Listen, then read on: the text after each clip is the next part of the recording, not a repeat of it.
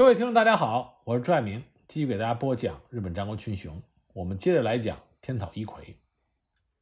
幕府为了镇压天草一揆，动员了将近十三万人的强大兵力和堆积如山的战略物资。根据五家诸法度规定，如果发生了战乱，大明都有义务根据自己领地的大小出兵助战，按照每一百担出四个人的兵役标准来计算。所应出兵的人数，那么按照当时各大名的封地数量，幕府军的人数应该在十万人左右。但实际上，很多的大名所出的兵力都超过了幕府规定的兵役应出人数的标准。这是因为他们竭尽全力，为了向将军表明自己的忠诚，也想为获取更多的战功多一份保障。所以最后呢，总兵力达到了十三万多人，这还不包括人数众多的。为修建工事和保障后勤的非战斗人员。除此之外呢，还有在导原岭外围担任警戒防卫的大明藩军，比如说丰后大名、小笠原忠之、日向的大名伊东右久等等。关于集结于元城的天主教徒伊奎军的人数，根据史料，主要是三万七千人和两万五千人的两种说法。前者的说法应该是伊奎军一方夸大的虚张声势的人数，并且呢。还有从元城中逃出来的非天主教徒的农民，那么后者呢是根据岛原藩松仓氏的户籍记载进行推算出来的人数，可信度比较高。而且呢，义奎军方面虽然说有两万五千人，但其中有一半是妇女和儿童，战斗人员推算大概是一万三千人左右。信仰天主教的失去领主的浪人，在义奎军中起到了领导组织的作用。那么，伊奎军的防御地域大致分为本丸、二之丸、三之丸和天草丸。本丸呢是天草四郎等伊奎军首领所在的大本营，其他阵地是拱卫本丸。另外呢，在本丸的前方还有一出丸，作为防御本丸时的缓冲地带。实际上，伊奎军他占领的区域是非常狭小的。那么，数万的伊奎军在武器装备落后、食物饮水没有保障的情况下。能够坚持下来，这已经是一个奇迹了。义奎军占领的元城的城外，就是幕府军各大明军的阵地。由于元城是三面环海的半岛地形，所以呢，幕府军为了防止义奎军从海上逃走，派出了水军围困元城的临海地域，并且不断的向元城城内进行炮击。除了幕府的讨伐军之外，松平信纲他还请求了当时和日本。有着良好贸易关系的荷兰派出了船舰进行炮击。荷兰为了独占对日海外贸易，就接受了这个请求，从海上对元城进行了炮击。大明细川忠利对此表示质疑，他认为借助外国人的手来平定国内的叛乱，对日本来说这是一个耻辱的事情。那么从城内一回军射出的箭书上，也对讨伐军请求荷兰人炮击的行为。进行了嘲讽，说日本重视名誉的武士如此之多，何故还要依赖荷兰人之手？那么，由于炮击并没有产生明显的战果，又遭到了多方的反对，松平信纲就以讨伐军阵地距离原城太近，容易造成误伤为由，让荷兰人停止了炮击。但实际上，松平信纲的目的已经达到，荷兰人的炮击给伊奎军的心理上带来了巨大的影响。参加一揆的天主教徒们，他们期待着葡萄牙等信仰天主教的南蛮国家的宗教援军的希望破灭，而同样信奉基督教的荷兰人的行为，也让他们对自己的信仰产生了怀疑。被围在原城内的一揆军中，同样有被迫改宗天主教的人，他们是被一揆军威胁，如果不信仰基督的话，就会被杀死。因此呢，讨伐军多次向城内遣送使者。和用箭射入文书，以争取内应和投降的人，但是效果不是很明显。讨伐军甚至向城中送了天草四郎的母亲和姐妹的亲笔劝降书，不过伊奎军对此也是拒绝。但是与此同时，由于兵粮攻略长期围攻的效果，城内的粮食和弹药所剩无几。根据黑田军所抓获的俘虏称，城中正处于饥饿的状态。武器和粮食只配给战斗人员，妇女和儿童只能吃海藻。松平信纲曾经残忍地剖开战死的伊奎军士卒的胃，他只看到了海藻。还有一件偶然的事件，也让伊奎军的士气大减。当时幕府军的炮击之中，郭岛军阵地中发出的一发炮弹，击中了天草四郎所在的小屋，他身边数人被击中受伤，其中有一个人死亡。虽然天草四郎侥幸没有受伤，但他仍然被飞溅的弹片划破了衣服。城中的伊奎军知道之后大吃一惊，精神上受到了很大的刺激，因为天草四郎一直被宣传成是一个拥有神通、刀枪不入的上帝的使者。那么，城中的伊奎军的信仰就开始发生动摇。即便如此，松平信纲还是非常有耐心、很谨慎地继续执行围而不攻的兵粮攻略，也就是所谓的干杀，想把伊奎军活活的饿死、拖死。那么，讨伐军上一次元旦总攻失败已经过去了将近两个月，各种侦查结果和俘虏的证词说明伊奎军的武器粮食早已消耗殆尽。松平信纲决定再次召开军事会议，来商谈下一步的攻城计划。一六三八年二月二十四日，在松平信纲的行营召开了所有大名将领出席的会议，其中还包括了身经百战、经验丰富的水野胜成。水野胜成呢，他是从德川家康时代就追随德川家作战的战将，德川家光任命他为松平信纲的军事顾问。关于攻城的策略。在将领中出现了激烈的争论。以户田氏铁为首的上史众仍然坚持围而不攻的兵粮围困计划，想将伊奎军活活的拖死。这也是将军德川家光在临行前交代的。但是呢，以水野胜成为首的激进派则强烈的要求迅速的强攻，并且说武士的荣耀在于上阵杀敌，即使战死沙场，这也是至高无上的荣耀。战斗中的伤亡是不可避免。经过反复的讨论之后，松平信纲决定下令攻城，时间定在二月二十六日。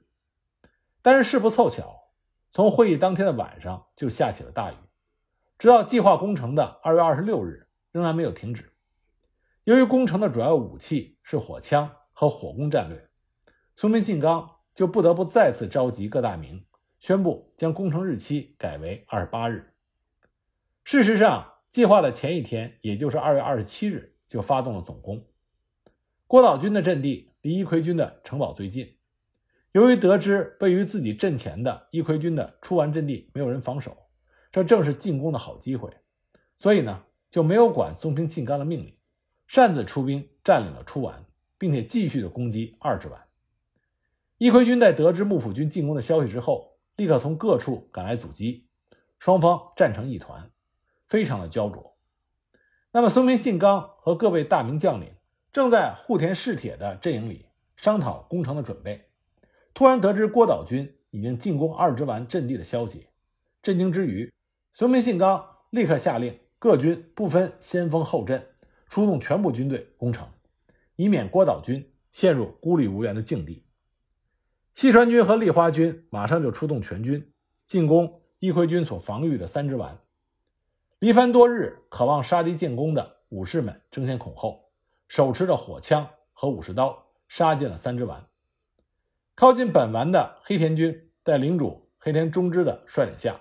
越过了已经在攻城的郭岛军，直奔天草四郎所在的本丸。他生怕本丸率先落入其他大名的手中。经过一番激战，幕府军已经攻占了二之丸、三之丸和其他除了本丸的一葵军的营地。把本丸围的是水泄不通。本丸是防守最为坚固的阵地，而且呢还有其他阵地败退下来的伊奎军，大大加强了防守力量。幕府军是步步为营，一点点的蚕食伊奎军的阵地，并且采取了车轮战，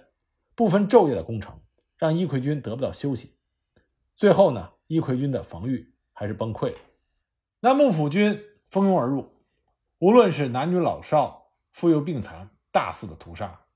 整个本丸到处都是残肢断臂、血流成河。幕府军几个月以来失利的怨恨不和不满，全部都发泄在快意的屠杀中。整个元城的一葵军全部被斩首，其中包括被西川氏家臣陈佐左卫门斩首的天草四郎。起先呢，佐佐卫门并不知道这是天草四郎的手迹，经过领主西川忠利的确认之后，才将手迹洗干净，上报上去。经过被俘虏的天草四郎母亲的辨认，这才确定天草四郎已死。由于幕府军压倒性的优势，本丸终于陷落，天草四郎的被斩首和元城全部落入幕府军的手中，这就标志着历经四个月之久的伊奎被镇压了下去。战斗结束之后，松平信纲下令对元城所有地区进行搜索，以防有藏匿在山洞或者水中的伊奎军被遗漏。最后确认，元城内伊奎军被处死斩首的有将近两万人，而这与原先认定的守城的两万五千人还有很大的差距。同时，为了宣传歼灭伊奎军的战果，恐吓全日本的原来的天主教徒，除去少数逃出城外的伊奎军和被大火烧死的人数之外，幕府军把所有的被俘虏的天主教信徒全部杀死，并且把已经烧死和淹死在水中的。天主教徒也拉出来一一斩首，凑足了两万五千人的数目。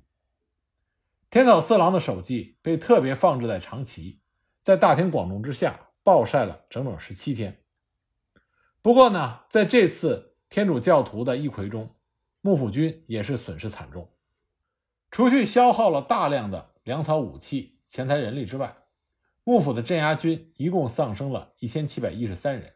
伤了一万一千四百二十三人，而伊奎军一方不过是几万饥饿不堪、奄奄一息的农民，从来没有参加过军事训练，毫无战斗经验，只是凭着对信仰的执着和反抗压迫的精神殊死搏斗。这也正是岛原天草一揆中天主教徒的可敬之处。虽然宗教的信仰在这次一揆的过程中起了很大的作用，但绝大多数一揆军本质上。还是世代耕种的农民，虽然宗教的迫害使得信教的农民饱经磨难，但始终没有威胁到他们自身的生存，而是因为残酷的封建剥削，才把农民逼上了绝境。毫无出路的农民忍无可忍，最终揭竿而起。所以呢，岛原天草一揆是由宗教迫害和沉重的剥削负担共同作用，这才爆发了一揆。那么幕府在一揆被平定之后。对有功人员进行了赏赐，并且对一揆所在地岛原城主松仓胜家和领有天草的四泽兼高进行了处分。松仓胜家被处分的理由就是他所实行的暴政才引发了一揆，因此他对幕府将军不忠之极，被勒令切腹。后来呢，又改在森长纪处斩首。在整个江户时代，大名被斩首而不是切腹，这是极为少见的。而他身边的宠臣也被处以极刑，理由是蛊惑领主、骄横跋扈，使藩政不安。而在作战之中，凡是不服从幕府和上使命令的大名和将领，即便是杀敌有功，也被一一处罚。由此可见，幕府对于大名的苛刻和竭尽全力维护自己权威的严厉性。那么，幕府对自身也进行了反省，十多万的精兵强将。围攻数万、装备极差、也没有经过训练的一揆军，却迟迟未能攻破，反而是自身损失惨重。其中一个重要的原因，就是因为附近的各藩国受到五家诸法度的制约，不能够出兵共同的围剿，这才导致伊揆军越来越多，并且有时间存储粮草、武器，修筑工事。所以幕府呢，重新修改了五家诸法度，规定今后如果一地有叛乱，附近各藩国可以不用向幕府请示，就可以出藩协助镇压。战后呢，幕府强制命令朱大明弃信天主教，并且制定了赏金告密制和五人组连带责任制，力图消灭天主教的残余力量。而松平信纲因为镇压一揆有功，被增加了三万担的俸禄，成为了俸禄为六万担的川越城主。他也进入了。他的政治生涯的鼎盛期，而岛原天草一揆对日本最大的也是最深远的影响，就是德川幕府强化了锁国禁教的政策。实际上，幕府锁国从一六一六年起就不断的发布禁教令，但仅仅是禁教而非锁国。真正锁国是从德川家光在一六三三年到一六三九年先后五次下达的宽容锁国令开始的。这五次锁国令不但禁止了天主教的信仰和传播，而且连日本人出海和海外的日本人回国也要被处以极刑。到后来，甚至连通信和赠答礼物也是违法行为。以岛原天草一葵为契机，幕府就禁止西班牙、葡萄牙船来日，违反者处以斩刑，商船也被破坏。在这一次次的锁国令和禁教令的打击之下，天主教徒受到了残酷血腥的镇压，日本天主教徒的数量急剧下降。一葵失败之后，天主教的势力完全转入地下，人数非常的少。自1549年以来，传入日本的天主教几乎消失，历时不到九十年。岛原天草起义之后的1638年9月，德川家光再次下令彻底执行禁止天主教的命令，并且规定了相关的给予检举揭发人员的奖励。家光认为，岛原天草一揆的主要原因就是葡萄牙人从中挑唆，所以他下定决心驱逐葡萄牙人，但又担心没有了葡萄牙商人的商船之后，不能保证生丝和丝织品的输入。为了寻找能够替代葡萄牙商人的贸易者，德川家光派了大幕府井上正重去荷兰的商馆商讨，在得到了荷兰商馆长的贸易保证之后，德川家光。正式下令驱逐葡萄牙人。一六三九年，日本和西班牙、葡萄牙两国完全的断绝了往来，锁国体制确立。宽永十七年，葡萄牙派特使来日，要求幕府重开贸易。幕府派上使前往长崎，抓获了特使团，杀掉了其中天主教徒六十一人，并且烧掉了他们的货物和船只。而并非是天主教徒的三名黑人水手，则被派船遣回澳门。让他们通告天主教会，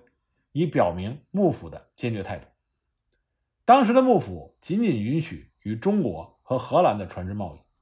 为了防止本国人和外国人接触，幕府在长崎设立了唐人厅和出岛。荷兰人除了出岛以外，不得自由活动，不得雇佣外国人。荷兰商馆长每年必须更换。日本就此就基本断绝了南蛮贸易，唯一例外就是荷兰人。荷兰的东印度公司在日本设置了分公司，向幕府保证绝不传播基督教。同时呢，荷兰商船一到日本，商馆的馆长立刻就向幕府提交荷兰封说书，报告海外的情况。但即便是荷兰人，也只准在长崎的出岛见到商馆，而不得踏入日本的内地一步。就连中国的船只也只准停泊在长崎港。可以说，整个日本。只有长崎一地是半对外开放的，幕府通过直接统治长崎而垄断了所有的对外贸易。一六四一年五月，幕府下令平户的荷兰商馆迁往长崎的出岛，以后来航的荷兰商船只能在出岛停泊，这就彻底的将荷兰人和日本的社会隔绝了。不过，在幕府实施了锁国禁教政策之后，天主教士并没有完全放弃传教的信念。一六四一年，曾经有耶稣会的传教士进入到日本，不过呢，他们在真岛被捕之后，又被押解到长崎执行吊刑游街，死后的尸体被火化，骨灰被抛向大海。一六四七年六月二十四日，两艘葡萄牙船来到长崎，长崎奉行通过询问得知不是荷兰船，而是葡萄牙国王派遣的特使船。其中特使船共有二百人，另外一艘船有乘客一百二十八人。如此大规模的使团让幕府如临大敌，九州大明更是慌乱不安。当时集结兵力准备进行防御的大明一共有十个人，约有番军五万人，另有水军将近两万人，船只一千五百八十四艘。幕府军队封锁了港湾，如临大敌。不过因为葡萄牙国王他派来的人数众多，幕府呢？也不敢大开杀戒，所以最后给予了葡萄牙国王谢礼，许可葡萄牙船出港返回澳门，并没有给予惩罚。总体来说，江户幕府基本上继承了德川家光的禁止天主教政策，直到明治维新之后才恢复了宗教信仰自由。岛原天草一揆可以说是日本战国影响的尾声。在他之后，幕府统治就进入到了守成时期，对于天主教的禁止政策也彻底的实行，对外锁国也彻底的实行。而岛原天草一揆被彻底的平定，也代表着幕府的统治基础已经非常的牢固。这也给了日本人民这样一个观念，就是幕府的统治和政策不可动摇，是上天注定的，因此要顺从幕府的统治，不要作乱。幕府呢，也借此加强了对各地大名和各个社会阶层的控制，并且完善了各项的政治制度和宗教制度，通过发布一系列的锁国令，最终形成了幕藩体制和锁国体制的基本的内政外交政策。日本彻底进入到江户幕府时期，而日本战国也彻底落下了帷幕，进入到历史的长河。